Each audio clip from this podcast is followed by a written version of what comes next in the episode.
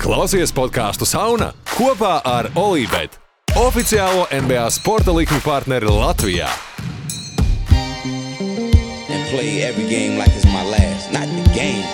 We're talking about practice, man.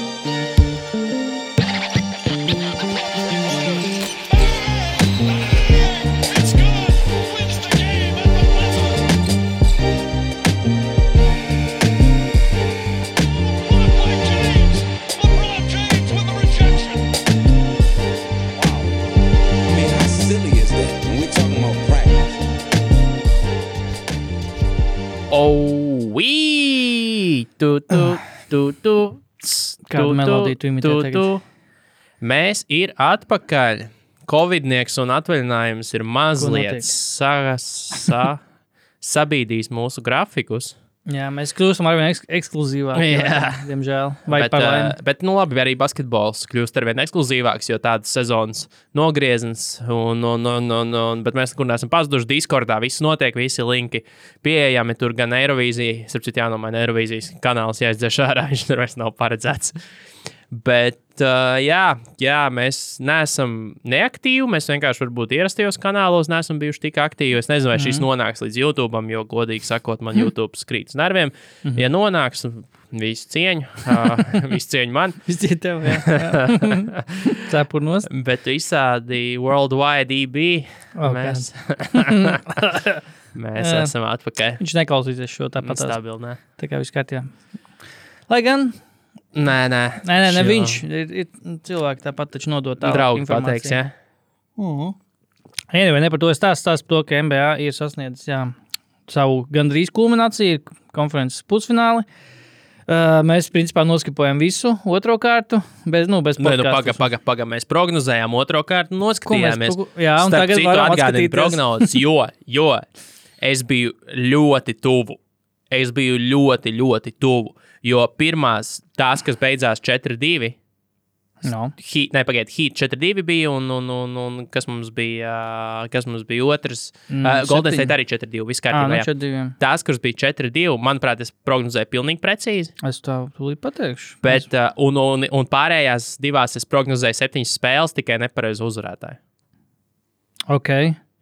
Uh, tā, tā šai vēl vecā. Sorry, jo, es, jo es gribu, lai tu izvēles. Tas ir pats galvenais, ko es tagad gribu Es izdarīt. tūlīt atradīšu, vai mūsu iepriekšējā ierakstā Google Sheets apratīšu tā, re, ka mēs ierakstījām 1. maijā pēdējos ierakstījām, jā, ļoti labi. Tātad no. no. mūsu prognozes bija copy of nomi, copy of bracket. Tā, tātad. Uh, mēs pierakstījām, Blin, mēs pierakstījām kaut ko. Es negribu klausīties to epizodu vēlreiz. Nē, nē, es dzirdēju, bet uh, es domāju, vai mēs kaut ko Nu, kāpēc tu nepierakstīji? Tu sēdi ar Google Sheet vaļā un nevari Jā. pierakstīt prognozes. Zini, es kaut kā, kaut kā pieņēmu, ka varbūt nav. Pagaidi, pagaidi, pagaidi, pagaidi. Paga, paga. Sants, tā pels klips, to mēs izskatījām. Jā, viss kārtībā. Tālāk, uh, Gonzalo, jā, Jazz Mavs izskatījām. Uh, Nu, tās jā, es neesmu pierakstījis. Ne. Mācis, krūti. krūti. Nē, nu, es atceros to, ka es pilnīgi droši prognozēju gan Heatu, uh, gan Golden State. Jā, Un, un, iepre, un pārējās divās es prognozēju septiņas spēles. Tikai es zinu, ka es vēl kā tagad atceros, ka es Phoenixai pateicu, ka septiņas spēles, nu, gan jau Phoenix to septīto uzvarēs. Jo, mm -hmm. nu, tāpēc, ka Phoenix un tāpēc, ka acīm redzot, labākā komanda NBA, mm -hmm. uh, kā viņš teica, un to es ne, neprecīzi. Un arī man bija, es zinu, ka man Baks bija favorīti vispār uz titulu, tāpēc arī tur. a, Pašsaprotami, Jā. uh, es neprogno, neprognozēju uh, Bostonas uzvaru, bet man liekas, ka septiņas spēles gan es prognozēju abās. nu. Uh, man katrā ziņā mans brackets, kas man bija tur NBA kom, man ir sabrucis, jo man fināls bija atkal Baks Sans, tā kā tas ir jau nobrucis. Bet, uh, jā, es ne, neatceros tiešām, ko es teicu. Nu, katrā ziņā, ja es, ne, ja es prognozēju Phoenix finālā, finālā, tad es neprognozēju, ka Mavericks uzvarēs viņus. Uh, tā kā es domāju, ka, jā, ba, ja kāds ir baigi, kā grib papētīt, kā, ko mēs teicām, lai, jā, Ja kāds- mūsu vietā varbūt noklausās iepriekšējā ierakstā. Pasaka. iemetiet līniju. Jā, lūdzu, paldies. Sikos, jā, varbūt Moricam no ko darīt, nezinu, mazums. Moricis, vispār Moricis par tādu klusu. Sen nav, sen nav neko runājis. Viņam Jā. varbūt arī diskurss nepatīk. Varbūt viņam ir disks, viņš. Viņš nav manīts, bet viņš ir Discordā manīts. Viņš ir, viņš ir, viņš kaut ko tāpat ir rakstījis. Liekas, Pērojas viņš kaut ko ierakstīja. un tā. Ok, labi. uh, nu, labi, izējām bišķiņu cauri pa kārtām. Paskatāmies, nu, ne pa kārtām, bet pa dueļiem, kādas tādas labas atziņas. Es nezinu, ko mēs novācām pirmo uh, Golden State Grizzlies, kas, uh, nu, solījās, nu, tik būs, nu, tik būs, bet, nu, bez vienas. Bez vienas Džāmoranta tās, tās nespēlēšanas mm. spēles, kur pēkšņi visi kļuva par Džāmorantiem, Grizzlies sastāvā. Nu, nekas tur nebija, un nekas tur īsti uh, tāds nopietns ne, Nu, nopietnas, nevarēja jā. sanākt. Jā, nē, komandai. tādas nopietnas.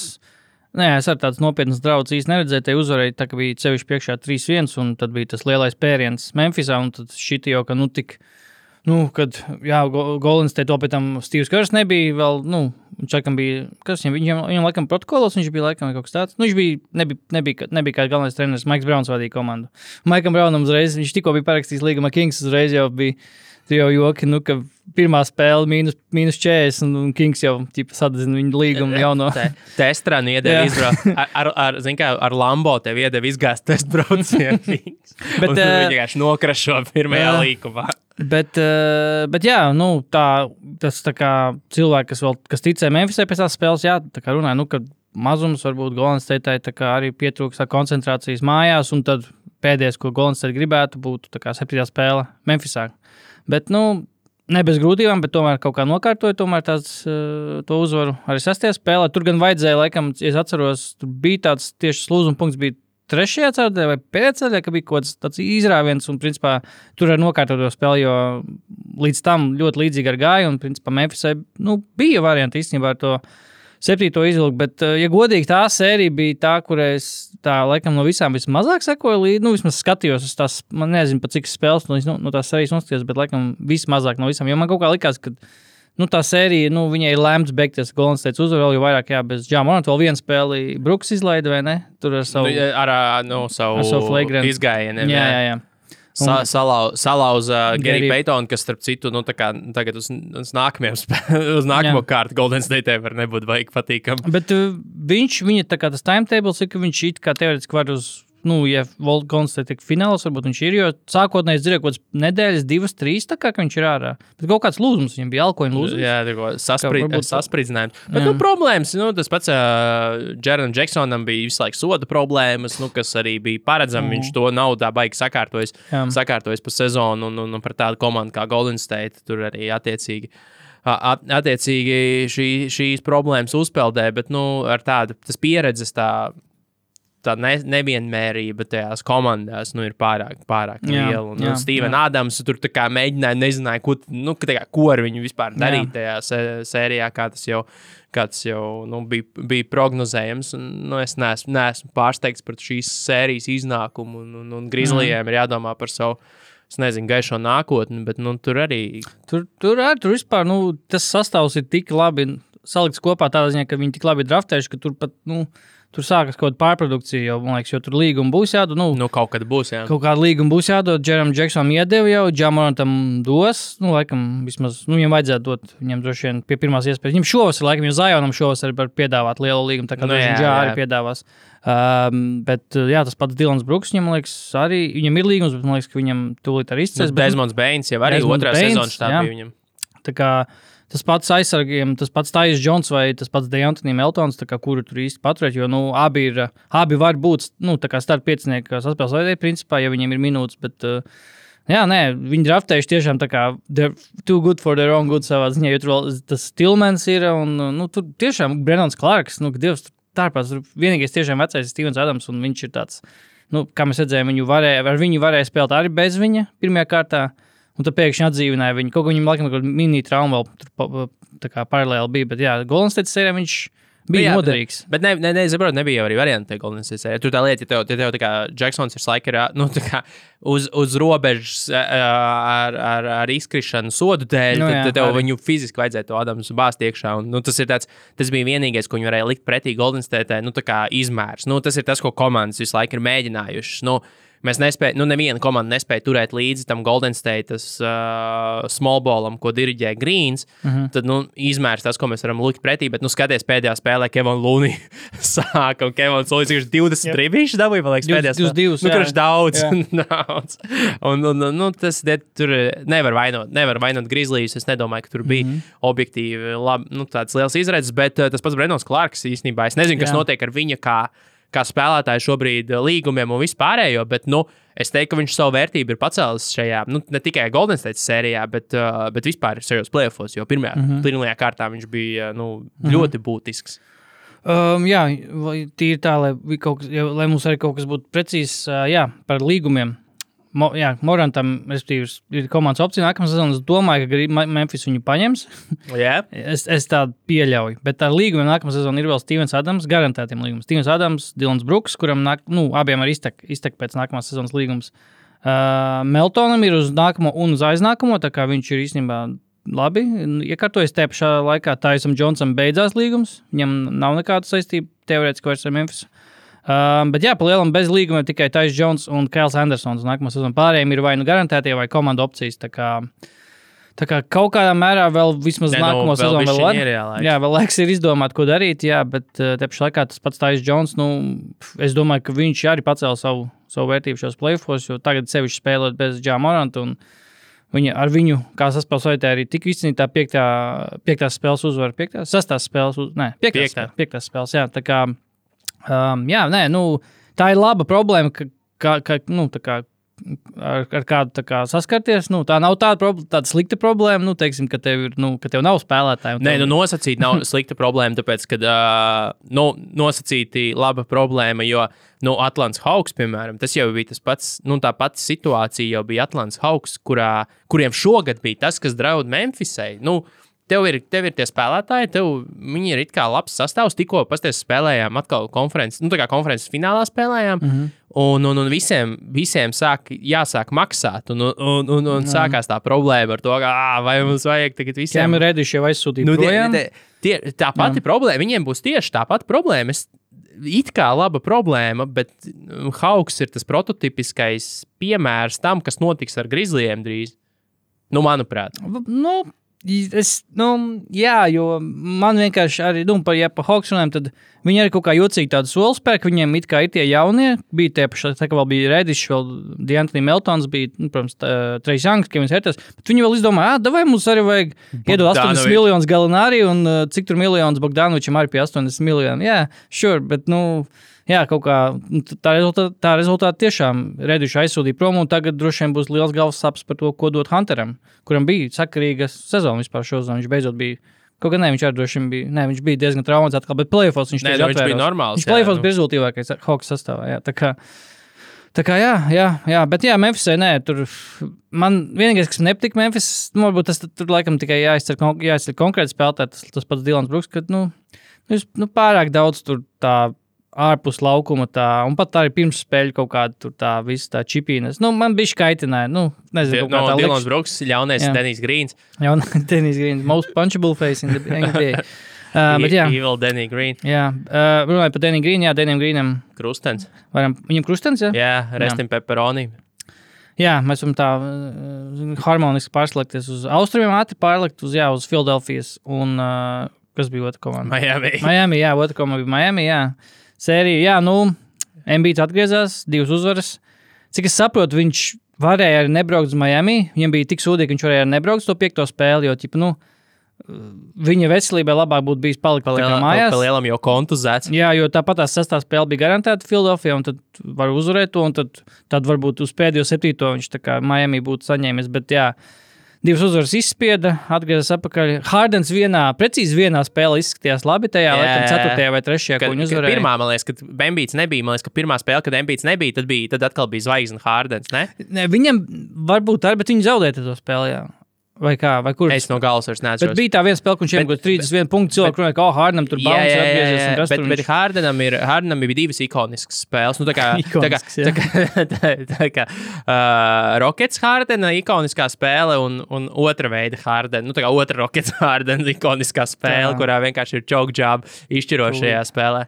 Tūlīt atradīsim šo Hārdena. Uh, Hardena playoff statistiku uz ātrā spēļu. Spēju izrakstu. Jo viņam pēdējā spēle bija arī ļoti ikoniska. Jā, 99, 90. Tas rezultāts īsti neliecina par to spēles gaitu, bet jā, Hārnam bija ikoniska spēle vēl viena. Uh, divi no tātad. Viņš gan izmet tikai 9 metienus, 4 no 9, bet tas, tas galvenais kā, vadmotīvs šajā visā bija, ka viņš otrajā puslaikā Nevienu vai divus vienu, nu, tur vai vienu vai kaut ko. Bet nu, par to ir stāsts par to, ka nu, Hārdens nav svarīgi, cik viņš neiemeta. Jā. Svarīgi ir tas, ka viņš atkal kārtējo reizi pazuda brīdī, Jā. kad to komandai vajadzēja visvairāk. Tas jau Jā. ir tas vairāk. Nu, ģipa, tā, tā neprecizitāte viens, bet tas, ka no viņa tu vienkārši nedabūji neko brīdī, kad vajag visvairāk. Jā, nu, jo mēs, man liekas, ar pirms sērijas par šo runājam. Nu, pat ne pirms sērijas, bet pirms playoffiem mēs runājam, tad, kad arī laikam bija notikusi, varbūt relatīvi nesen bija notikusi Hārdena maiņa Hārdena vārds neasociējas ar kaut kādu playoff, tādu spilgtām spēlēm playoffs. Viss, kas asociējas ar Hārdena playoffs, ir tiešām tādi. Nu, tā kā tev ir depresija pēc tam spēlēm. Vienkārši. Nu, tu, kā, tava, tava mīļākā komanda domā, ko darīt ar Hārdenu, tava mīļākā komanda domā, ko, kāda būs nākotne. Tu nezini, ko darīt īstenībā Hārdenu. Kā viņš teica, pēc spēles bumba kaut kā neatrada ceļu apakaļ pie manis. Jā, tas es, gan jā. Es, nezinu, man vienīgais prieks par šo sēriju bija, ka Tarijs Maksīs. Uh, Playoffs noslēdza ar vidēji 20,8 punktiem. Salīdzinājumā James Hardens šos playoffs noslēdza ar 18,6 punktiem vidēji spēlē. Maksīs bija, nu, viņš bija pamanāmāks. Nu, tas gan nav baigā, baigā augstā latiņa, ņemot vērā, ka Hardens mēdz nu, diezgan bieži pazūd. Vienkārši tāpatās kaut kur, tu pat nezinu, viņi īpaši dažreiz pat neredz laukumā, bet viņš izrādās 43 minūtes nospēlējis. Ir. Um, bet, uh, nē, notika tas, kam principā bija, man, manuprāt, jānotiek. Hembīts principā nu, piln, ar pusveselu pus ķermeni principā, aizdīt, aizdīt šo sēriju, jo viņam, viņam droši vien regulārā sezonā nebūtu bijis jāatgriežas, ja viņam būtu šāda trauma. Nē, nu, viennozīmīgi. tas skaidrs, ar salauztu seju viņš jau pēc tam dabūja pa seju, tā kā viņam jau bija salauzta tā seja, jau dabūja. Jā, ceturtā spēle bija tā Hārdena spēle, bet tas tā arī viss tur arī spēle, jā. beidzās. Jā. Ak, Dievs. Um, bet jā, Heat iet tālāk, 4-2. Nē, nē varam, varam vēl bišķi parunāt par Jamesu Hārdenu. Jo... Par Doku Rivers. Par Doku Rivers varam parunāt. Arī par Doku Rivers varam parunāt. Doks Rivers, kurš. Okay, viņš, ir, viņš bija starp tiem desmit, vai cik tie visu laiku labākie treneri, vai, divs, vai cik tur bija. Nu, kā bija 7-5 spēlētājiem, bija jā, jā, bet, nu, viņš, viņš bija tur. Vienmēr bija atzīts. Viņš treneris. bija tur. Bet Kāpēc Dogs Rivers maz, nu, vismaz pēdējos, nezinu, cik gados, pēdējie gadi kliparos, un tagad, pēd, un tagad šie Filadelfijas gadi, man nenāk prātā neviens galvenais treneris, kurš ir tā kā, nu, tā kā tik tāds uh, panākumiem bagāts, kurš pēc, pēc katras sezonas ir paceļs jautājumu, vai viņu atlaist, kāda ir viņa nākotne. Nē, nu, zini kā, Nu, es teiktu, ka Dogs Rivers ir smagāka versija, nu, tā kā grūtāka un smagāka versija nu, Rikam Kārlēlam. Nu, Kārlēls jau nav baigi labāks par Dogu Rivers. Arī, tas labs. Ja tu paskaties, Kārlēlu, viņš jau tieši tāpat no nu, savu 11. gadu titulu, kā, kā uzsēdās tā sēdēja, paveicās ar to, ka viņš bija, nu, tāds, nu, tā kā tieši tā, nu, Dogs Rivers vienkārši, nu, lēkāja apkārt pa komandām, vai Jā. ne? Bet uh, Kārlēlam vienīgais bonus bija. Uh, pat, viņš pat vairāk tam 11. gada titulam sēdēja virsū, jo mm. viņu tieši tāpēc nekad neatlaida. Un, un tāpēc viņš bija ļoti drošā vietā, tāpēc, ka viņam bija tas tituls. Doka Rivers atšķirība ir tā, ka viņš tur nu, aizrotēja arī. Uh, Doka, nu, jā, Rivers gadījumā ir tas, ka Viņš uzvarēja Celtics, un kā, nu, Celtics tomēr ir vēl 15, 16 tituli, un tas nav tā, ka viņš ir tas mūsu vienīgā titula kalpinātājs. Nu. Kailās droši vien turējās ar tik augstu, nu, kad Maveriks vienīgais tituls, viņš ir tā titula līdzautors. Un, un, un Maveriks komanda, kas rūpējas par veterāniem. Jā, jā par savējiem. Jā, nu, par savējiem. Jā, jā, tieši tā, jā, jā taisnība. Bet, uh, jā, Riks Kailās prom, pirmā sezona, pat ne pilna sezona bez viņa. Kas notiek? kas, kas notiek? Kas notiek, kas notiek ar Pacers? Kur arī Skailās aizgāja? Ak, di, man ir jā, par, par, par draftu, jā, bet par Pacers, jā. Riks Kailās ir prom, no jā, divi efekti uzreiz. Jā, Mavriks tiek uz vispār pirm, pārvar pirmo kārtu, pirmo reizi kopš titulu, un Pacers pirmo reizi ir top 9 piks kopš 89. gada.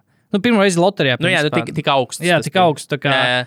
Jā Kailās efekts. Works, works both ways. Um, bet, um, bet jā, par šo sēriju vēl pēdējais, uh, ja nemaldos, tad Hārdam vēl ir līgums uz nākamo sezonu. Nē, ah, viņam ir opcija. Viņa spēlē opciju. Kuru viņš it kā nesot pacēlis, jo viņš uh, tā kā aiz, bet, bet, par vēlu. Bet on yourself. Nu, ķipa, jā. jā. Nē, nu kā tāpēc, ka tas viņiem ķipa, nu, manuprāt, kā tur, zin kā tas bija, kaut, tur bija kaut kāda. Um, Tur bija, nu kā tas bija, toreiz spekulēja, ka tas ir uh, gājiens par labu Morijam, ko Hārdens ir uztaisījis, lai viņi var pēc tam tur tagad, nu, tā kā kruķīt mm -hmm. algu griestus, mm. -hmm. Iedod nu, tev lielāku to, to, to, to iespēju. Jā. Un, un, un ka tāpēc viņš nesot to, to pacēlis, ka, Jā. ka spekulē, ka nu, tur tagad Morijas atkal sāks schēmot šitā dēļ, ka Hārnam ir apsolīts zem galda, ka tev viss būs, bet mm -hmm. neņem. Un, un tad tur mm -hmm. bija tas viss nepaspēja un tā tālāk. Jā, viņš, viņam nesot aģents, ja cik es zinu, Hārdam nav aģents. Ir Tas pats, kas uh, stripklubs bouncers, viņa aģents ir.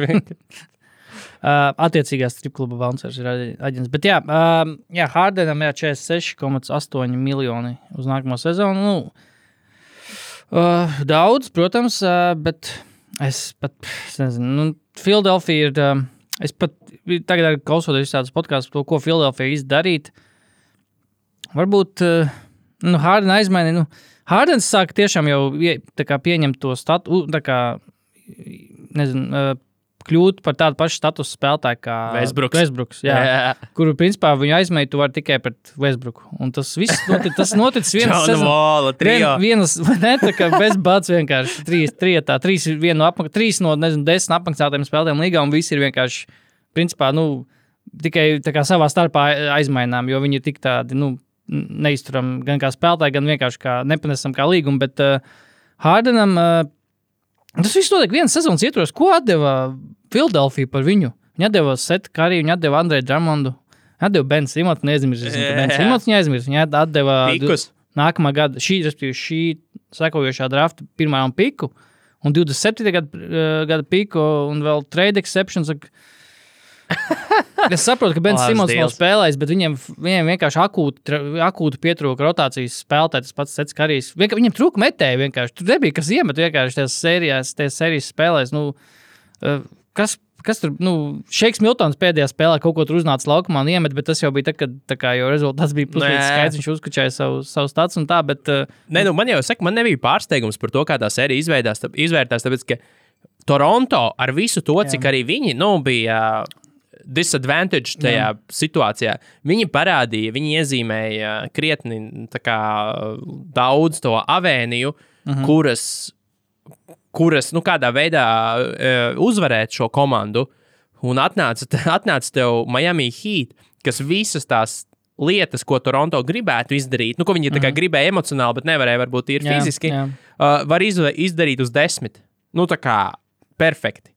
Tas pats vis, visa ņem, nu, agresija, skriešana, tas, kas nepatīk visvairāk uh, Filadelfijai jā. un, un, un Hardnē. Jā. Visi viņi vienkārši nu, visu izpildīja pēc tā paša plāna, vienkārši labāk. Mm. -hmm. un, un ar to arī te arī viss rezultāts. Tur es teiktu, ka nebija nu, tāda pat variantu īsti nekāda Filadelfijai. Tas viss bija diezgan skaidri ierakstīts zvaigznēs, ka tā Mhm. notiks.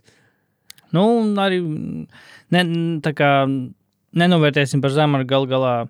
Heat, nu, teiksim, to pašu Džimiju Butleru, kuram, kurš tā, pēc šīs nakts, laikam, ir jau, viņam šī laikam bija, šonakt bija ceturtā, 40 punktu spēlē. Vai trešā? Ceturtā. Vai trešā, trešā, Trešā, trešā, trešā.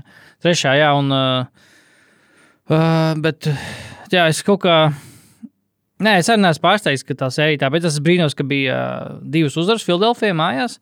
Es domāju, ka tur vienu spēli būtu paņēmuši Miami. Kaut kā, nezinu, varbūt MBA faktors bija. Varbūt ne tik ļoti, ka tiešām ka viņi tas statistikā neparādījās tik ļoti, bet vairāk viņi tā, tā klātbūtne tur laukumā vienkārši kaut kā, kaut kā ieviest to ne, nelielu to pārliecību arī eh, pārējiem Filadelfijas spēlētājiem. Bet, eh, bet jā, eh, es nezinu, kā tu gribi runāt tālāk, jo šonakt jau bija pirmā konferences fināla spēle, runā, runā vienkārši kontekstā ar Heat. Nē, nu, nē, nu izē, nē izējām cauri Izejam visām, cauri. un pēc tam Aizējām atsevišķi. apakaļ uz rietumiem tagad. Jā, Ātri jā, uz vienu pieturu jā. uz uh, lielāko Dallasas Mavericks uzvaru pēdējos 11 gados. Droši vien tas sanāk. Nu, droši vien lielākās uzvaras jau galu galā nebija. Zini, kā nav tā, ka emocionāli tas liekas iespaidīgāk nekā tas bija faktiski. Jo faktiski jau Mavericks palika, kur viņa ceturtajā, man liekas, kā ceturtais sīts Jā, paigās. Nu, bet tā sajūta ir tāda, ka kaut kāds septītais sīts uzvarēja uh, pirmo. Nu, tā, ja tu tā vienkārši atzūmo atpakaļ.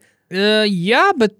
Jā, un, jā, bet man, man ir vairāk tas, ka ja, es gan saprotu, ka tas nav iespējams tā dabūt to, ka tur galu galā jāuzvar četras reizes, bet uh, mēs jau redzējām arī pa, tajā pašā Pelikāna sērijā, ka Phoenixa ir, nu, viņa nav tik varena vairs, neizskatās tik varena, tāpēc man, man kaut kā pat mazāks bija tas šoks, ka šoks bija par to, ka sagrauj bija milzīgi pa septītajā spēlē, bet, tam izbraukumā, bet tas, ka Phoenixa var zaudēt, man bija jau piezagusies tā doma jau pēc Pelikāna sērijas, un uh, Tas man pat laikam nebija tik liels šoks. Tas, ka, jā, kam dēls bija certais sīts, tas ir, jā, tas ir jāpaskatās, būs droši vien, cik, cik ir, kad pēdējo reizi tik zems sīts ir.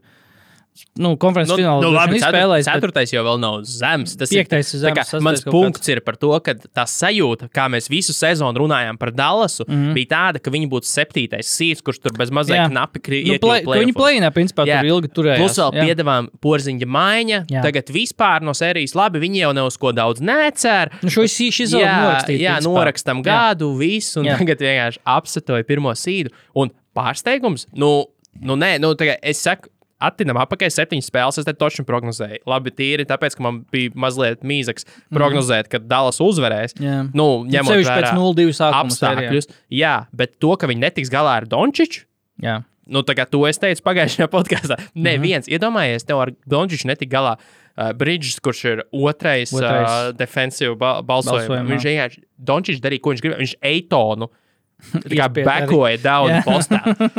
tā kā visus pēc kārtas. Jep. Tas, pirmajā, tas pirmais, kur viņi, jā, nu, ķipa viņu izmantoja, nu, tā kā Sans uzbrukumā meklēja Dončiču. Tas bija pirmās spēles. Pirmās domāts, divas spēles, jā, zini, nu, tipa, ja rīktīgi grib, tad var to narratīvu uzbūvēt. Mm. Bet realitātē, ja tu pēc tam pasties, ka vispār tos klipiņus, nu, tos klipiņus, uh Mhm. -huh. nu, tur, tur bija arī labs shotmakings no Sans puses. Jā. Nu, Jā.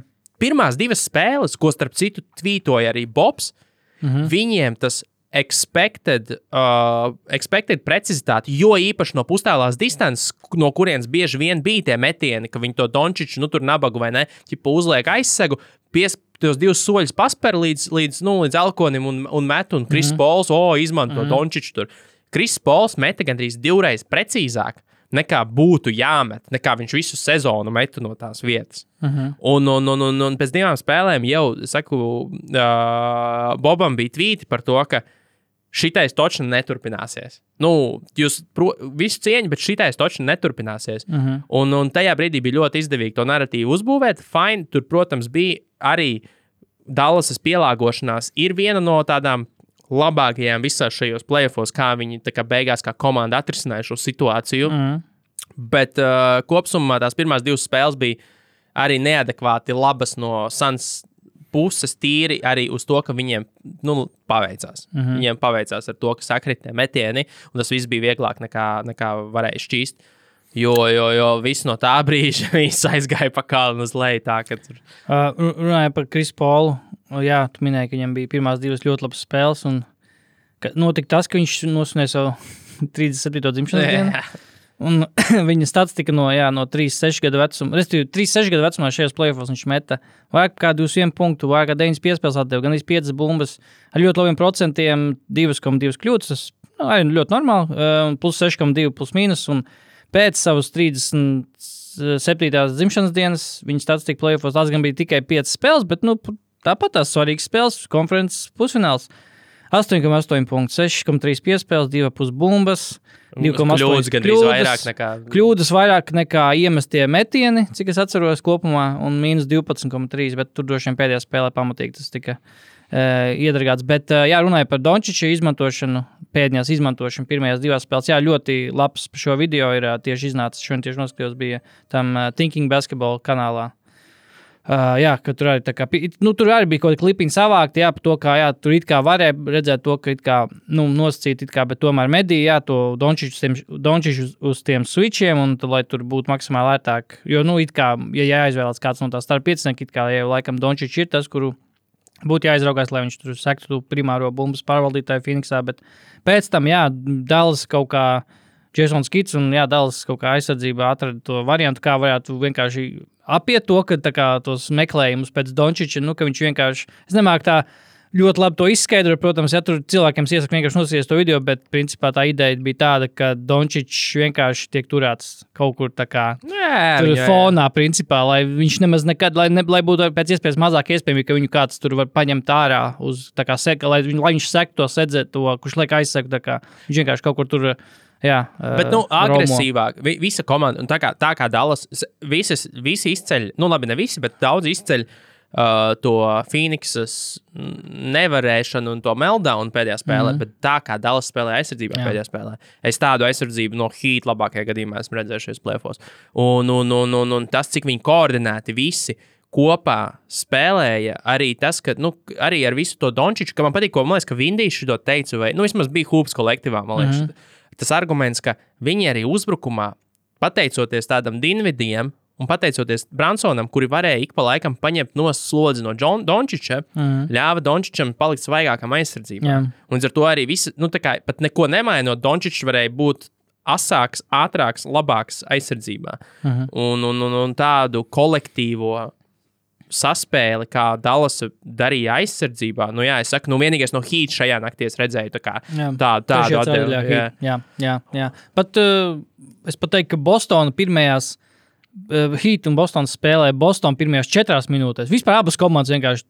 Tā spēle bija tik ļoti tāda, arī ļoti uz aizsardzību tendēta. Tur vienkārši Bostonai sanāca iemest diezgan daudz laimīgus metienus tieši tam pašam teikumam, bet Jā. pa lielam tur dominēja aizsardzība, jo, piemēram, Heat neko nevarēja iemest. Un Bostonā iemet tiešām laimīgs metiens, un tad trešajā ceļā principā ieslēdzās tas, ka Heat aizsardzība un Džimijs Butlers tā. Bet jā, nenovirzamies no tā, no Phoenix un Dallas. Es tikai gribēju vēl divus jautājumus uzdot. Um, vai Phoenixas tāds, nu, relatīvi īsais, jo tas principā bija pagājušā sezona un šī, bet tomēr negaidītais tāds tituloks ir principā ciet tagad. Jo principā viņiem bija pagājušajā gadā bija ļoti negaidīti, jā, bet varēja aizķerties. Un šogad jau Točs 6-4 uzvaras, nu, likās, ka viss pārliecinošākā komanda, bet neapšaubām regulārā sezonā. Un, un notiek tas, kas parasti notiek, laikam, jau, jau ar pa lielam ar Krisu Polu un Krisu Polu komandām kaut kā. Es nezinu, Nu, tad nelaime drīzāk atkal. Zini, kā viņi, nu, nē, nu, Phoenixai tagad ir, uh, Phoenixai tagad ir uh, arī, nu, Atlantijas problēma nosacīta, bet Phoenixai ir, nu, algu problēma būs rītīgi nopietna. Mhm. Rēķina, ka tur vienmēr ir tas situācija ar serveru. Teorētiski viņi vienkārši visiem var maksāt algas, kas pienāks tam pašam Eitonam. Uh, un, un, un, un, un, un, un, un Bukeram taču ir jāmaksā tagad lielā, lielais, lielais jaunais. Bukaram ir līgums uz divām sezonām vēl. Nu, jā, bet, Bet viņam, viņam var jaunu bet viņam, tā kā viņam jāmaksā Jā. jā. ir jaunais lielais jā. līgums. Jo viņam būs supermaks pieejams, tāpēc ka viņš dabūs visticamāk All NBA. Uh Mhm. -huh. un, un, un, un, un sanāks ļoti, nu, nav, viņa nav nepaceļama, bet viņa būs ļoti dārga komanda. Jautājums, vai Sārvers to taisās maksāt. Bet kas ir interesanti gan Milwaukee sakarā, gan, uh, gan Phoenixes, tas, tas, ko mūsu arī Discordā ielika no Athletic, tas Hollinger raksts uh -huh. par to, cik iespējams. Nu, tā kā Phoenixai varbūt paveicās ar to, ka viņi tam Eitonam neiedeva līgumu. Jo nu, Eitons, ejot uz priekšu un redzot to, kā tika uzvarēta gan uh, Milwaukee, gan zaudēja Phoenix uh, Dallasai, uh -huh. ka tāds Eitons nu, nav spēlētājs, ko visi baigi gribēs. Mm -hmm. uh, nē, nu, tā kā pēc kā komandas tiektos, jo, jo viņš vien, nu, lielā mērā bija problēma. Bi- Viņš bija grūti, viņam bija tieši tāpat rudīga bērna problēma, tas, kā, kā Hollingers to nosauca par uh, spread ball. Mm -hmm. uh, ka šobrīd visām komandām ir 6-6 cilvēku laukumā. Pilnīgi visi māk ļoti labi mest trojkas. Mm -hmm. un, un, un, un, un ka tas, ir, ka tas, ir, ka tas ir gan tas, kā Bostonā uzvarēja Milwaukee, kur, kur bija arī garie, kuri Milwaukee, nu, tā kā tas Ahilē papēdz bija viņu pašu stratēģija, ko viņi piekopja jau, nezinu, trīs gadus pēc kārtas, kurā nevienu nelaižam zem groza, cool, bet tad tev uh, fucking ir šis Grants Viljams nomētā ar trījiem izšķirošajā spēlē. Jep. Un, un, un tieši tāpat problēma arī Phoenixai. Viņa ar Eitons bija praktiski nu, nederīgs šajā, šajā tur, kā, kā Dončičs viņu pazemoja, tā viss pārējais. Un, un, un, un, un vienkārši bija isobols ar pieciem kompetentiem metējiem uz, uz, uz, uz, uz, uz trīs punktu līnijas, ar ko tas atšķiras no tā Golden State. Tur bija labi pieminēts, ka nu, Golden State patiesībā jau nekad nav bijuši.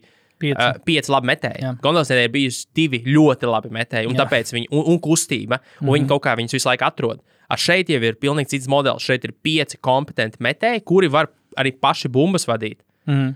Un, un aizsardzībā mainīt pilnīgi visu un taisīt vienkārši haosu. Nu, tas ir tieši tas, kā Heat tagad spēlē. Heat varbūt tas metēju aspekts. Nu, Kaut gan mm. nav slikts, viņiem nav slikts arī, arī viņa rādītāji, bet, mm. bet uh, haoss, vienkārši komandas taisa haoss. Un tāds Eitons un Gobērs un Brooks Lopes vairs neiedalās Jā, tādā Lop- modelī, jā. modelī.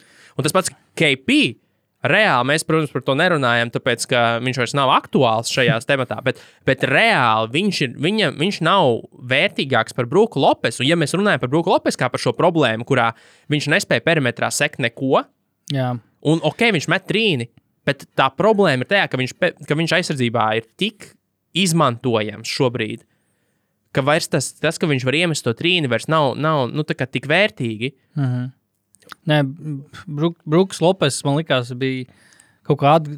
Viņš izskatījās tik, tik lēns šajā vismaz pēdējā, pēdējās, vismaz pēdējās spēlēs pret Bostonu, kad likās, ka viņš vienkārši nepaspēja uz nevienu no tiem klauzautiem. Vienkārši uz nevienu no tiem Nu, klauzautiem. viņš un- nepaspēja, bet arī viņi tas, nu, tas ir Milwaukee stils. Jā. Viņi, viņi, Jā, mēs- mēs... par šito viņus jau visu laiku tā kā, būs tā viena reize, kad jums šitais iekodīs. Nu, No, no, Iekodīs tajā septītajā Jā. spēlē vēl pie tam vispār.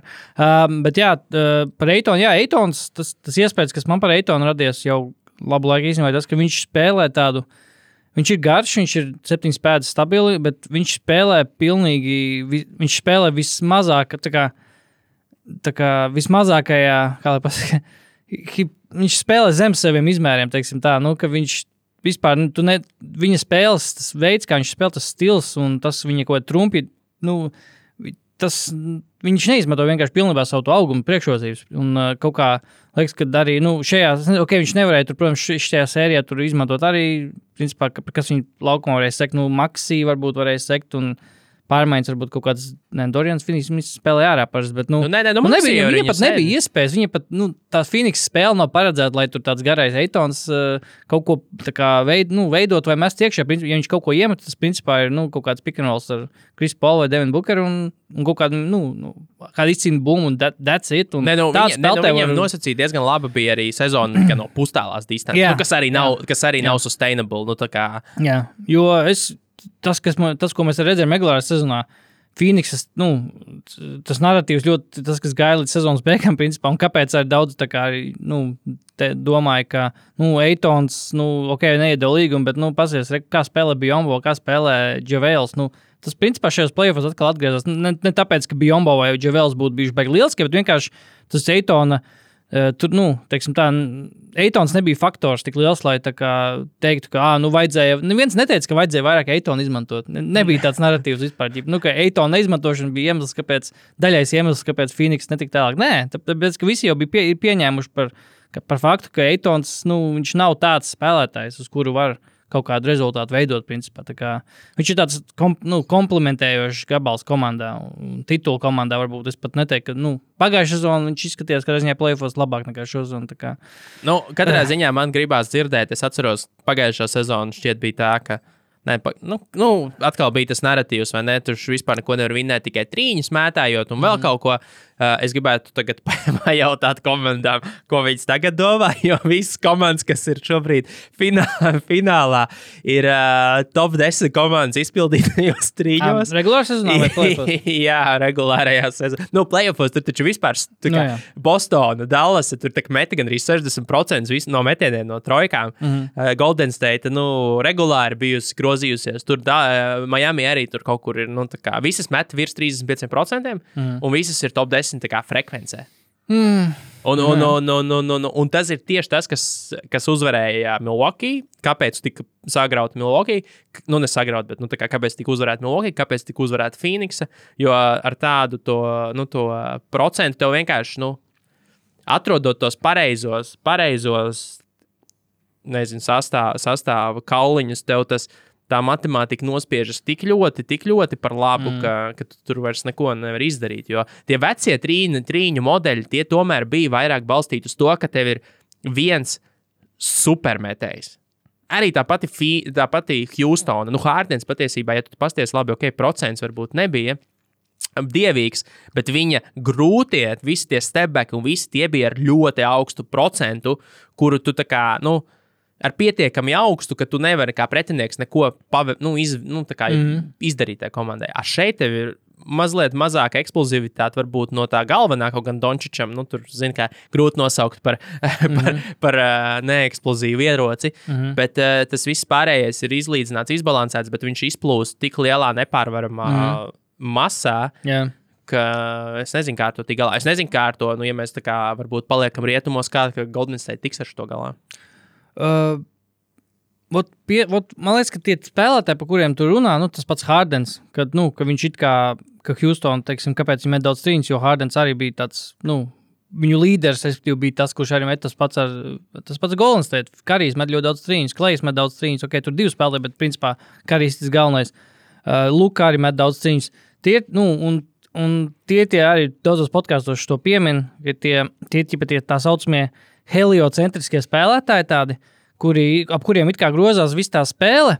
Bet tie pašlaik tāds, tas pats Jānis, viņš nav uh, tā, tāda tipa spēlētājs, jo Jānis, nu, lai Jānis būtu tāds ķipa, spēlētājs, par kuru viss grozās, viss uzbrukums, viņam, jā, viņam būtu jāmet arī trīņi. Jānis dara, principā, caurgājienas pa lielam un spēka spēli un tā tālāk. Viņš epizodiski iemet, viņš iemet vienā svarīgā spēlē, man liekas, sastajā spēlē, viņš iemet trīņu vai piektajā. Kaut ko ļoti svarīgu, viena no svarīgākajām spēlēm viņš iemet.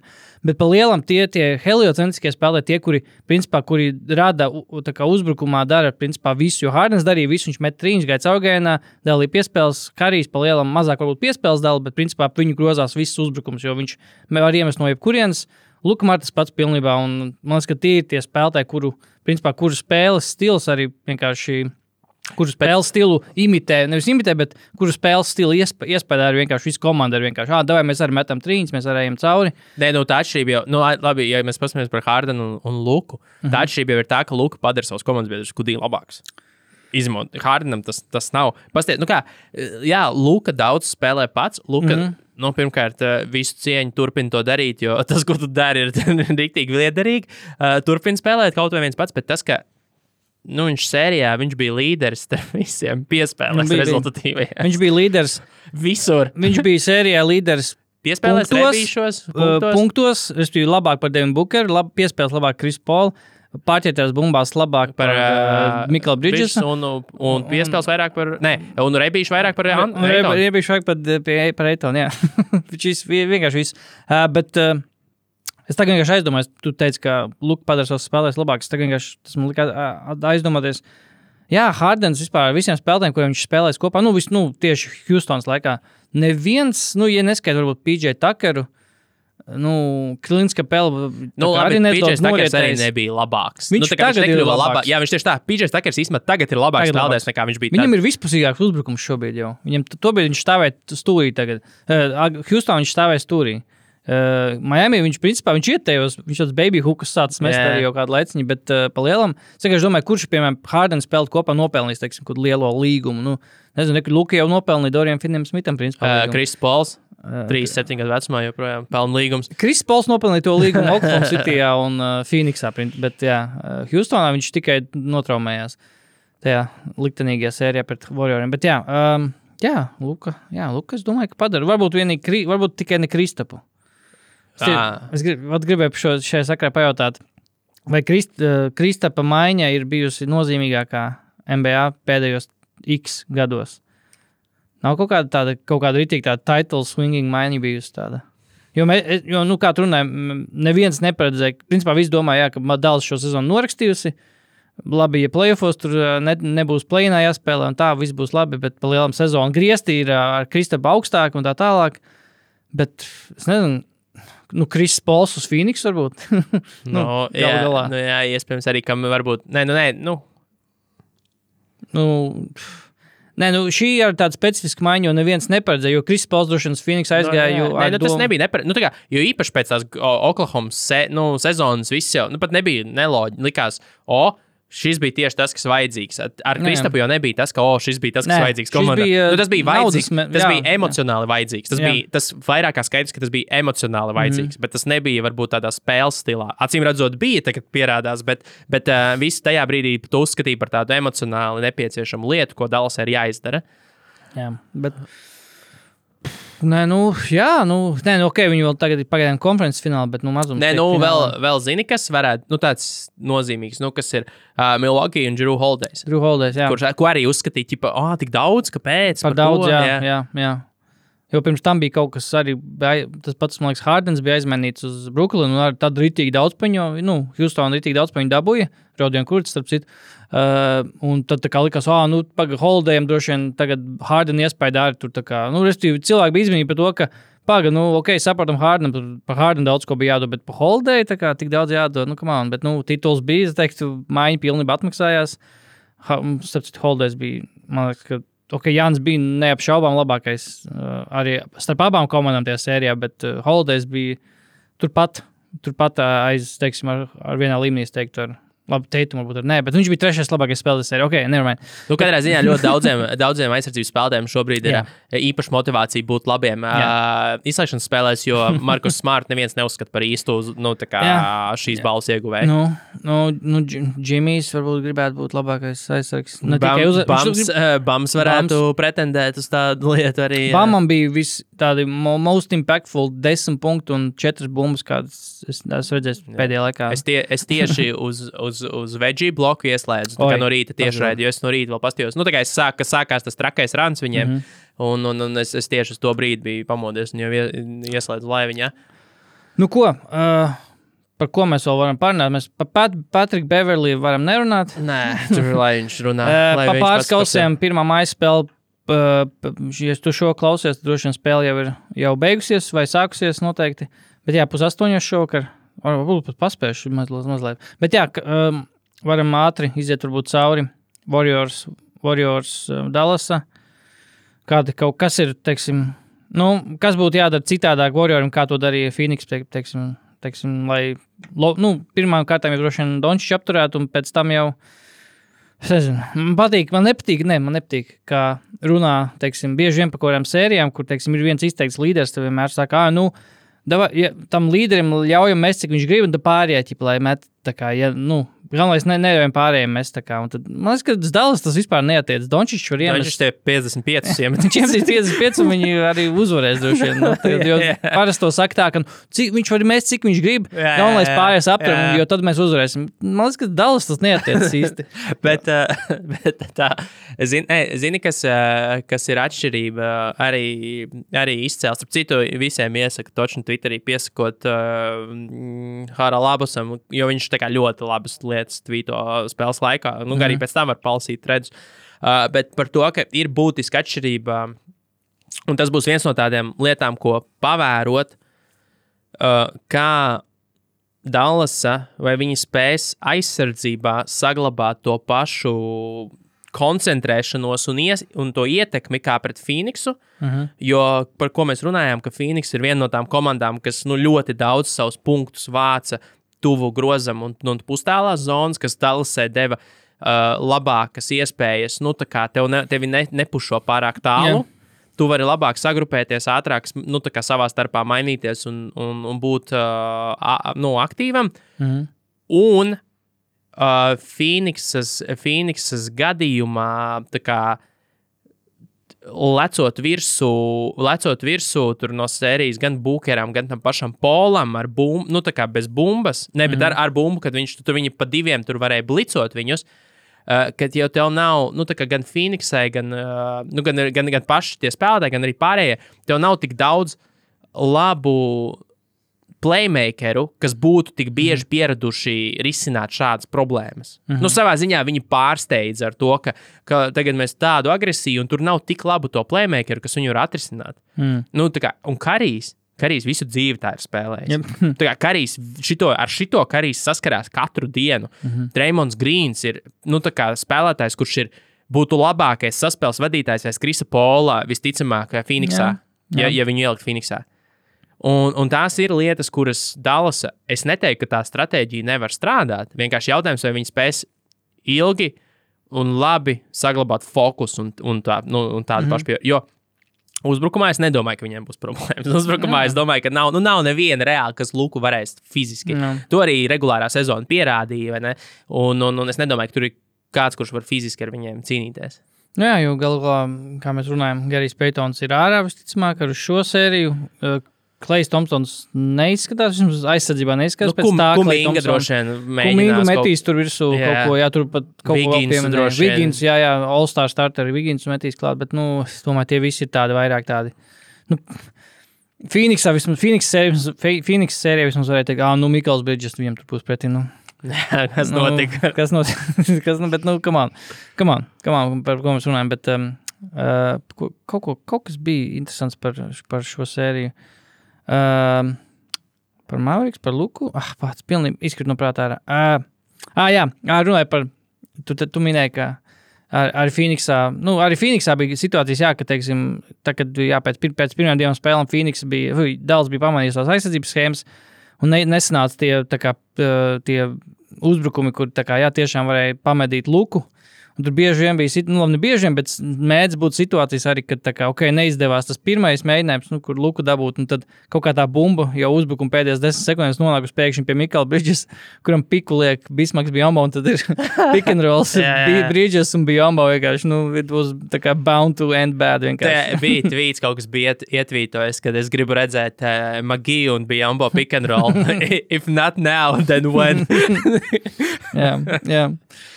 Uh, bet jā, uh, nē, nu, es arī net, neticu, ka Luka būs tas, kuru Luka un Warriors, uh, nu, ka Lukam klāsies sevišķi sarežģītāk, kā viņam klājas. Bet Phoenix, jo Phoenix arī gal galā, man liekas, ka Phoenixai bija trešā labākā aizsardzība, Warriors bija otrā labākā aizsardzība regulārā sezonā. Tā kā, ok, viens solīts varbūt augšs ir, bet, nu, uh, jā, kā, es domāju, ka tur vienkārši, es domāju, metīs, tā kā, metīs visu pretī Lukam, bet, nu, nekas īsti tā nestrādās. Tur priekšā tiešām būs vienkārši. Jāatcerās vienkārši to, ka Lukam, nu, Luka bija karsts arī daudzās spēlēs īstenībā pret Phoenix, jo bija sevišķi ar pēdējā spēlē, pirmajā puslaikā, man liekas, viņam bija, kā tur bija 27 punkti viņam. No, un 27 Dienvidī Phoenixai. tricārs arī nenāca par Dienvidiem sliktu. nenāca par sliktu, bet uh, es domāju, nu, ne, apturēt viņu nevarēs, bet ne, jāskatās, vai Dienvidīs būs karsts, jā, tas pats uh, Bransonam. Bransons gan bijis diezgan relatīvi stabils, bet uh, paši lomu spēlētāji nu, varētu noderēt kāda Dorian Finijas Smita 8-3 spēle. Varētu Dāvis varbūt izšaut atkal. Dāvim bija tās, man liekas, divas pat labas spēles pret Phoenix. Dāvis vispār, tur redzēja to klipu arī, kur bija tas TNT, tas klips, kur. uh, Jā, aizsardzības Kits tā kā tur viss- sekvence. Jā, jā. Jā, un Dāvis arī tur Nostāvēja, Nostāvēja savu bet, darbu. Kad, kad dāvis stāv aizsardzībā, tad vienmēr tā sajūta, holy shit, holy shit, tūlīt kaut kas uz, nu, tā kā eksplodēs. Vienkārši. Viņš tā kā pa, eksplodēs no stāvot. Jo viņš vienmēr uz tiem, nu, tā kā pa pusē uz papēžiem jau tāds, Jā, tāds tā kā tik jā. stīvs. Un tad ir tāds, dāvi, lūdzu, neaizskrien 3 cm par tuvu, jo tev momentāli vienkārši aizies garām. Vienkārši tā kā stop, stop. Mhm. Tā- pi- Ne, nē, viss nespēr vairāk soli stāv. Un, un viņš tāds līgojās un, un, un stāv. Un, un, un tad, uh, viņš, viņam ir jārada iespējas, ka viņš kontrolē situāciju, jo baigi ātri var redzēt vizuāli, ka nē, ka viss. Uh, nē, nu, būs, būs interesants jā, mm, duels, bet. Trash talks Treštoks. būs. Kas tur būs? Tie pirmie kanādi treštok no Warriors. Nu, Dreamons. Ah, nu, Nu, Dreamons. Dreimons, Dreimons, uh, uh, tur ir tas kaitinošā situācija, tāpēc, ka tad, kad klējām arī, es nezinu, kas šito, kas šito rakstīja, bet uh, ir ļoti maz lietas, kas ir kaitinošākas par uh, to, kad klējam aiziet spēle. Mm. Jo viņš, ir, viņš pēc sava tā stila ir tiec, tāds pats kā Lūks, kurš tā kā ah, tur skraida, nu, tā kā ponijas, kā po, uh, lēkā pa laukumu, un viss ir baigi krūti, un tas nu, tā kā rītīgi kaitinoši Jā. pretiniekiem. Un es, tur, es domāju, ka tā būs viena no labākajām playoff sērijām, kādas mēs šajā sezonā pieredzēsim. Jo nu, mm. vis, vispār to liecina, ja nebūs kaut kādi episki Meltdown. meltdowni no Mavericks. Dinvidī vai Bransona puses, jo es Jā. neticu, ka Lukam būs. Nu, tas vienkārši nav iespējams. Es, es tam vienkārši neticu, ka tas Jā, ir iespējams. jā. Tā kā sērijas garumā. Bet uh, es pilnīgi ticu, ka pēkšņi Dinvidijs vienkārši ir Vašingtons Dinvidijs. Ne no kā, vienkārši no zilgais. Viņš bija vienu brīdi ar Phoenix sērijā, Washingtons Dimdijs, bet pareizajā brīdī, vismaz pēdējā spēlē, točnu izšāva, nu, kad vajadzēja vairāk. Um, nē, bet es jā, ticu, jā, ka viņš var būt Washingtons Dimdijs. Viņš vienkārši var tur nezinu, klusēt. aiziet Krisa Pola ceļu, vienkārši, Jā. vienkārši pazust no kartes. Ja tas notiks, tad būs smagi. Bet, ja viņi tur kā cīnīsies, un kas ir labi, ka tas emocionālais stāvoklis komandai šobrīd ir super pacelāts un labs, mm -hmm. nu, es, es vienkārši ceru uz ļoti labu, labu sēriju. Uh, jautājums, kurš tur? Kurš, kurš tur uzvarēs? Sūdīgi, ka Golden State ir mājas priekšrocības. Nu, tas ir sūdīgi, tas man nepatīk. Jā, bet uh, vat cilvēki par šo runā, ka Ka Luka labāks mājas izbraukumā. Uh, arī, arī tas, ka Luka ir tā kā uzaugusi tādās atmosfērās, kur tur petards tev met sejā vienkārši. Un tāpat tās ej laukumā, nu, Eiropā. Tur. Bet, uh, ka Warrior, tad, kad, kad tas San Francisco arēna, tas nav tas, tas pats, tā, tā, tas, tā publika un tā atmosfēra nav tā pati, kas agrāk bija. Nu, viņiem, ir mīk, Orakulā. viņiem ir mīkstie. Nu, viņiem ir tā kā biezie mīkstie, kurus Mhm. mm. ir viegli visticamāk nu, tā kā nosvērt pret komandu. Mm. -hmm. nu, saprot, tā kā drīzāk tas viņus mazliet pabulījojot. Mm. -hmm. Ar spēli laukumā. Jā. Viņi tā kā vienkārši apsēdīsies klusu un daļa Jā. aizies prom 4. ceturtajā, lai varētu nebūt sastrēgumā jāstāv. arī, arī, jā, arī. Un, un, un tas, tas ir tas, jā, viņi ir soft visticamāk. Jā. Kad tu salīdzini ar Miami vai salīdzini ar Bostonu vai nu, tā paša Filadelfija īstenībā Nu, tur, jā. ka, ka, viņi ir, ka viņi ir soft kā publika, un Jā. līdz ar to tas ir mazāk palīdzoši komandai. Vai šoreiz es pierakstīšu? Nu, davai. Mavs in, hui, jā, Mavs in Es seven. saku, Mavs in 6. in sešā, nu jā, jā. mājās. Nu, jā, es saku, Mavs in 6. Pacific fināls, Mavericks, let's go. Mavericks finālā būs, jā, at- atgriezīsies finālā, bet, jā, nē, Mavs in septiņi, jā, es domāju, ka Mavs in septiņi vispār. Jā, jā, man ir kaut kā, es, man šī fini, uzvara pār Phoenix man tā kā, jā, ir, jo likās arī, kad nāk, ienākot playoffs, arī likās, nu, ka kaut kas tajā Mavericks spēlē ir tāds, tā kā, nu, flūk. Vai tas ir uzbrukums, vai nu, aiz, uz, uzbrukums gan kā nebija tik spožs, kā bija citus gadus ar Luku, bet nu, uz, satraukums bija par aizsardzību. Nu, ka, ne, ka tā aizsardzība neturēsies, principā. Bet, uh, nu, viņi, man liekas, plēfos paliks vēl labāk tā aizsardzība. Nu, vismaz tas acu testā, vismaz. Ka, Nē, viennozīmīgi. Visas tās spēles, ko viņi uzvarēja, tas nu, vienkārši outhustloja. Un mm. šobrīd, nu, jā, es neredzu to iemeslu apstāties. Un īstenībā, pārējot uz austrumiem, mm. kad uz to finālsēriju Heat pret Bostonu, tu skaties tās Heat spēles un liekas, ak, Dievs! Sasniegt labus rezultātus izslēgšanas spēlēs ir tik vienkārši. Tev vienkārši vajag pacensties. jā, jā. Jo, jo viss, ko parāda Heat šobrīd ar to, kā viņi nospēlēja arī pirmo spēli, ir tas, ka nu, taisnība regulārā sezonā neviens nesūda, necenšas. Mm. Viņi vienkārši centās visu, visu spēli, nevis tikai vienu ceturdaļu. Nu, arī vienu ceturdaļu, bet, nu, principā viņi centās visu spēli, Jā. jo, jo, jo vienkārši pirmajā pe periodā viņi nevarēja neko iemest. No labi, mm. nekas, turam aizsardzību, turam aizsardzību, gan jau sāks krist. Un, un, Tā un, un tā arī salauza to spēli. jā, jo bija. Jā, uzbrukums varbūt nebija. Principā jau tie visi liela daļa tiem punktiem tiešām bija tādi hustle punkti un tā, bet tā, kad bija kaut kāda svarīga trīņa jāiemet, tad, iemet tas pats Gabes Vincents, jā. Maks Strūs pašās beigās arī ielika tādu dagger trīņu, principā, bet pirms tam visu spēli tur neko nevarēja iemest. Un, ar tas pats Laurijs viņiem nav jāvar teikt, ka Horfords un Smarts nebija Bostonē, bet, nu, ne, uh, Miami nav Laurijs joprojām, un viņa vietā tiešām spēlēja Gabes Vincents, kurš pirms diviem gadiem vēl nebija līga, nu, knapi turējās līgā, un vienkārši hīt viņu tā kā, tāpat kā to pašu Maks Strūs vienkārši kā izraka. Jā, ārā, bet, uh, nē, es, hīt tiešām, ot, nē, jā, to aizcenšanos aizsardzībā dažkārt likās, ka tie ar tie paši kaut kādi Jimmy Butler stili bija tā, ka, nu, tas arī saistīts laikam to cenšanos, nu, ka kaut komanda, pret kuru spēlē un, cen, un centies aizsardzībā, viņi kaut kā nav pieradusi. Nu, Viņi, ka- viņi pieņem, ka tādu neviens nesaka. tad neviens nedara, jā, un daži- Devits Bukers ne, Jā. nevajag dubultīmu. Jā, jā, jā, tieši, jā, tieši tā. What are we, what are we doing? Jā, jā, ot, jā, un tie Jimmy Butler stili arī man tā izties, nu, ka tā kā viņš tur kaut kam, viņš tur, viņš tā kā ar vienu acījā skatās, ka to, to piespēles, un viņš skrien, un tas spēlētājs, no kur viņš principā nozog to bumbu, ir viņam acīs, es nezinu, kas tur bija, like, Deriks Vaits vai kas tāds, es atceros, ka Teitams deva piespēli, un Butlers vienkārši jau gaidīja, jo, nu, tūlīt būs tā bumba, un es skriešu viņai, tūlīt paķeršu un iešu, un kaut kā Teituma tā reakcija bija tāda, nu, tā kā, Pat, nu, tu tā kā Jā, nu, atslābst. Nu, ko, ķipa, jā, nu, ko tu dari? Tā kā, this is not how we play.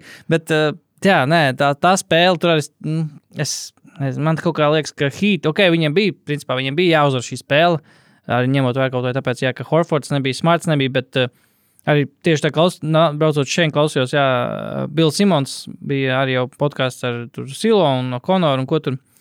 Jā, ok, viņi uzvarēja pirmo mājas spēli, viņiem tā bija, tas bija jāizdara, bet tieši tie kaut kādi tie pamati, kā tika ielikt šajā spēlē, un kā kaut kādas tās tendences, kas tika parādītas. Nu, liekas, ka tas ir kā noturams. Un, principā, Bostonai, viņi Bostonā principā turējās to, ka viņiem krita metieni. Jo Teitumam tiešām tie metieni, kādi viņam iekrita, viņam beigās laikam bija diezgan solīts atstika, bet tas viss bija pirmajā puslaikā sasniegts. Jā, jā pirmajā, otrajā viņš tur Jā. mazliet divus metienus iemet, man liekas, pa visu. Jā, jā, tā kā.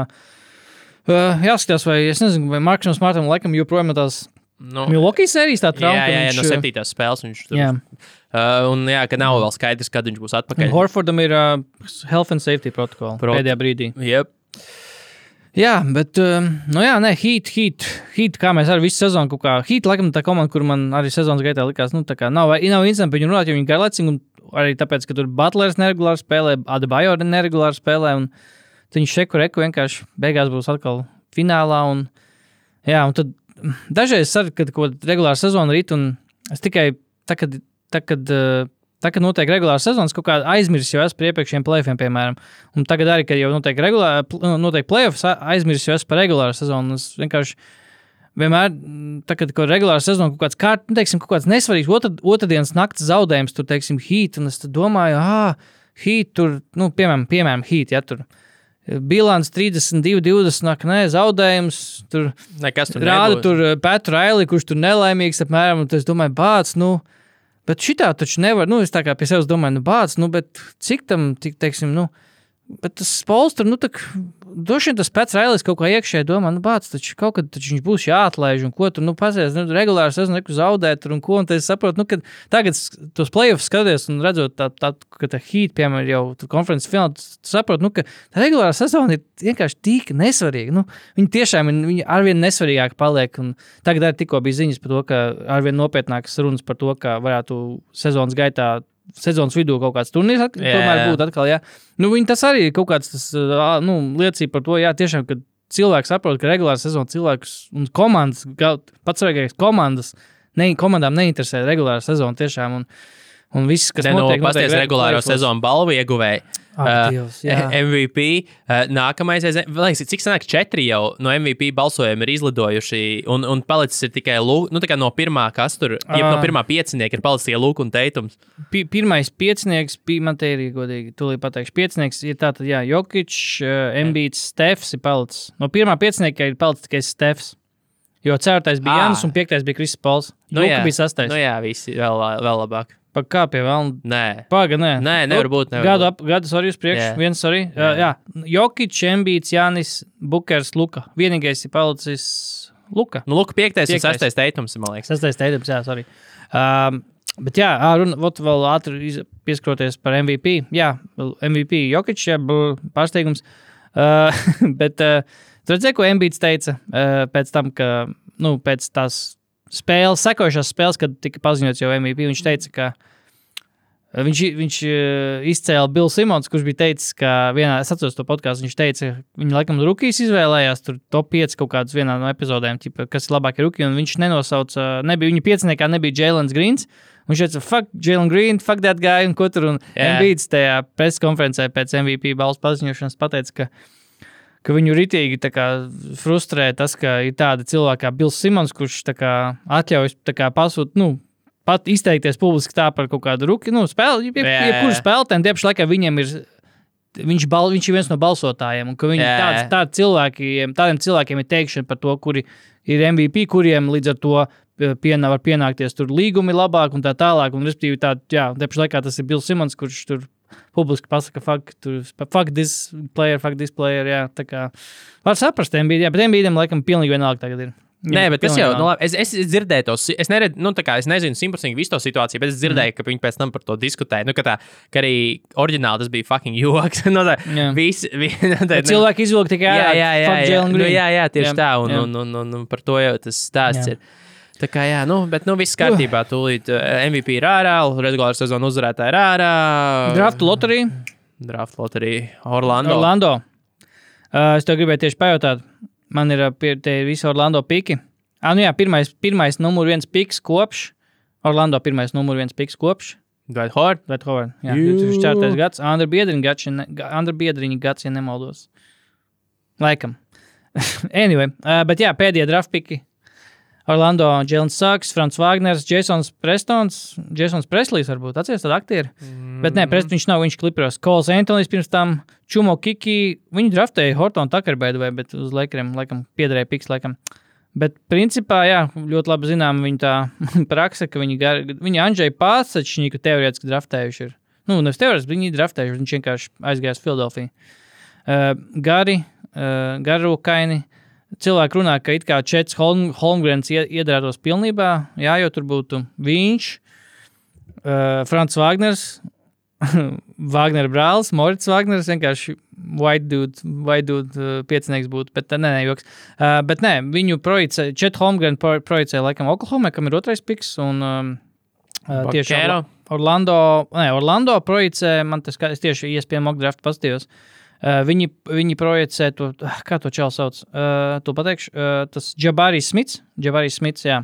Viņu projicē, ka Orlando, ka viņš būtu jāņem. Nu, tur, laikam, tas mock drafts vajag sastādīts pēc tāpēc iedarības, nu, kad viņš noderētu vairāk. Paulo Bankero kā trešo Houstonai projicē. Kingiem būs Kīgens Marijs, kas mums kaut zināms spēlētājs, nezinu, piektais piks ir Detroitai, Jēdens Aivīs. Es, ne, es, man ar rookiem tā, ka es viņus it. iepazīstu Nē, tikai jā, nē, sekojošā sezonā nē, nē, nebūs, Es viņus iepazīstu tikai tad, kad. jā. Necenšos. Bet jā, Indiānai sestais piks, kas ir viņiem vienkārši neredzēti, sen neredzēti augsts piks. Portland 7, 8, Pelikans, kuri dabūjuši no Lakeriem piku. Uh, Spurs 9 un Vašingtonai 10. piks, starp citu, mūsu, mūsu komandai mīļākajai. Jāapskatās, kas par. Mēs jau zinām tikai loteriju. Jā, nu jā, pārējās komandas jau mēs uzzināsim. Kaut gan ne, Dallas arī, kur pie, bet Dallasai ir 26. piks. Dalsai 26. piks. Uh, šito es nesaprotu, kā viņi, sa... à, viņi laikam pēc regulāras sezonas sastāv pārējās komandas. Ja? Jā, jā. Nu, skaidrs, jā, tāpēc makes sense, ka 30. piks ir Oklahomai, bet no Suns, jo Suns uzvarēja regulārā. Makes sense, jā. Skaidrs, skaidrs, skaidrs. Uh, tā, uh, vai man ir vēl kaut kas, laikam tā īsti nekas tā. Ah, nu davai prognozes uh, Miami, Bostonas sērijai. Es teiktu, Ei, ē. ka No. es saku Heat sešās. Es saku, Bostonas septiņās. Es domāju, Oho. ka. Bostonā tik ātri neizies ārā. Nu, kā, tur ir lietas, ko Bostonai salabot. Uh, Smarts, Horfords vēl var atgriezties. Mm. Es domāju, kas notiks nākamajā spēlē, ka Bostona būs daudz, daudz, daudz agresīvāka aizsardzībā. Tīri līdzīgi kā, nu, kā Mavericks tipa Mm. To spēli. Jo Heat sākās, tas kāpēc es ieteiktu, ka Tailers Hero ir trāšs. Tad, kad Heat vajag sākt risināt tādas nopietnas problēmas un kustināt bumbu, viņi nemaz nav vairs tik labi. Viņu tā, viņu tā stiprā puse ir buldozēt vienkāršas izspēles un buldozēt uz grozu. Līdz ko, ja tu sāksi kā ņemt nost un sāksi viņus nu, iegriezt virpulī, nu, mm. likt viņiem to darīt, viņi vairs nav tik labi. Mm. Un es domāju, ka tur vēl, vēl, mēs, vēl mēs redzēsim spēles. Tā saka, tā sērija nav sākusies. Hīda uzvarēja mājas spēli, kas ir. Kas mēs bija jāizdara, Jā, kas jā. mēs redzējām, kas Jā. notika Phoenix Dallas sērijā, vienīgo uzbraukumu spēli uzvarēja 7. spēlē. Arī, arī. Komanda, un, un, un, un, un, un tāpēc es domāju, ka Bostonā vēl pacīnīsies un varētu arī beigās iekrūt. Un iedomājieties, teikums pret Luku finālā. Teikums pret Luku. O, šī, šī ir lieliska sezona. Šī ir ā, tiešām pagājušajā gadā vēl, ok, Milwaukee finālā laikam tikšana bija. Nu, mazliet pārsteigums tādā ziņā, ka mm. nu, tur tālu netrūka, lai Brooklyn viņus izslēgtu no iespējas finālam. Un tad Jā, būtu tāds, ah, nu jā, nu ko tad mēs gaidījām? Tur fucking Durants Jā. spēlē un Kārdens. Nu, jā, nē, nu, katrā, katrā ziņā tagad jau mums ir garantēts, ka, ok, nē, labi, pirmie sīdi mums nebūs, bet tāpat tās, jā, Luka pret Bostonu būtu certais sīds pret trešo sīdu. Mums jāapskatās par, vai, ok, jo parasti, nu, tomēr vienā pusē ir kaut kāda tāda izteikti stipra komanda. Jo Warriors un Cavs finālā arī pēdējos gados bija, kad Cavs, Warriors bija pirmie pārsvarā, un Cavs tur neiespringa uz regulāru sezonu. Man liekas, pēdējā Lebrona gadā viņi bija ceturtie konferences austrumos. Tā kā, bet jā, tā kā abas komandas tur nav tādas izteiktas, bijušas regulārā sezonā līderis, tad es kaut kā mums jāapskatās, kas pēdējo reizi kaut kas tāds bijis. Vispār. Jo kaut kā Baks pagājušajā gadā un, un Sans, Sans nebija pirmie konferencē, vai ne? Nē, viņi bija otrajā un Baks bija. Neatceros. Baks uzvarēja, man liekas, pagājušajā Ah, gadā. varbūt arī uzvarēja. Baks jā. uzvarēja Ā, nu, pagājušajā gadā. Tā kā, jā, jā, jā bet, nu, labi, ka ne, neiesim notikumi. Jo mēs tieši arī prognozējām par to, ka, Baks čempions, tad jau vairs nevajag uzvarēt konferenci, tāpēc Jā. tā. Jā, jā. Nu, jā, nē, es arī nebrīnšos, tiešām, ja Heat būs finālā. Un, nu, komanda, kuru tiešām tā pa pilnam īstenībā neņem šo zonu, man liekas, regulāri sezonā. Nu, tā, kad, jo arī tā, ka viņi uzvarēja regulāru sezonu, nu, regulāru sezonu, bet uh, austrumos uzvarēja, arī bija tāds, nu, sakrita tā, ka viņi tur nokļuva pirmie, pirmie tur daudzi varēja, Jo jā. neviens negribēja būt Jā, pirmajā jā, vietā jā. īstenībā. Bet Heat, jā, paņēma to, ko viņam deva, jo viņam pirmās divas kārtas bijušas relatīvi vieglas, es teiktu. Pirmā, pirmā kārta pret uh, Atlantu vispār bija. Nu, jā, tas bija Keiko. Vienkārši Keigvāk, un kas bija otrajā kārtā? No Nu, Filadelfijas. Fil, nu, es teiktu, ka ir relatīvi nu, tāda. Nu, viņi zināja, kuras pogas spiest pa Filadelfiju katrā ziņā. tā Kā, jā. anyway, um, es domāju, ka mēs, mums ir vēl 12 minūtes līdz uh, PPC debijas spēlē mājas savā laukumā. Slēdzam ciet. Slēdzam ciet šo bodīti. Un tad un jau. skatāmies, jā, skatāmies playoffs. Šonakt ir uh, Dallas. Jū, pret- četros sākās Četros, labs jā? laiks, nav nevainas. varētu pat Var paspēt pamosties. Es jau esmu augšā. es piecos pat es augšā piecelties.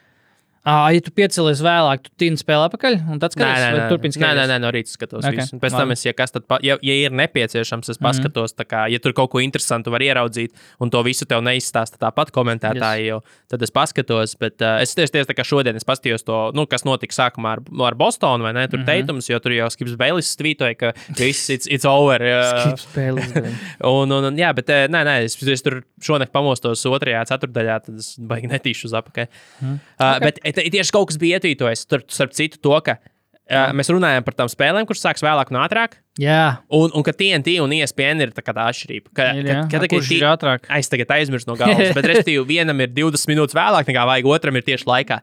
Nu, TNT tad laikā jau iespējams Jā, ir jā, jā, ilgi. jā, jā, jā. Nu, Jā. tad, tad ir tā, ka šonakt ir, man liekas, ka ESPN.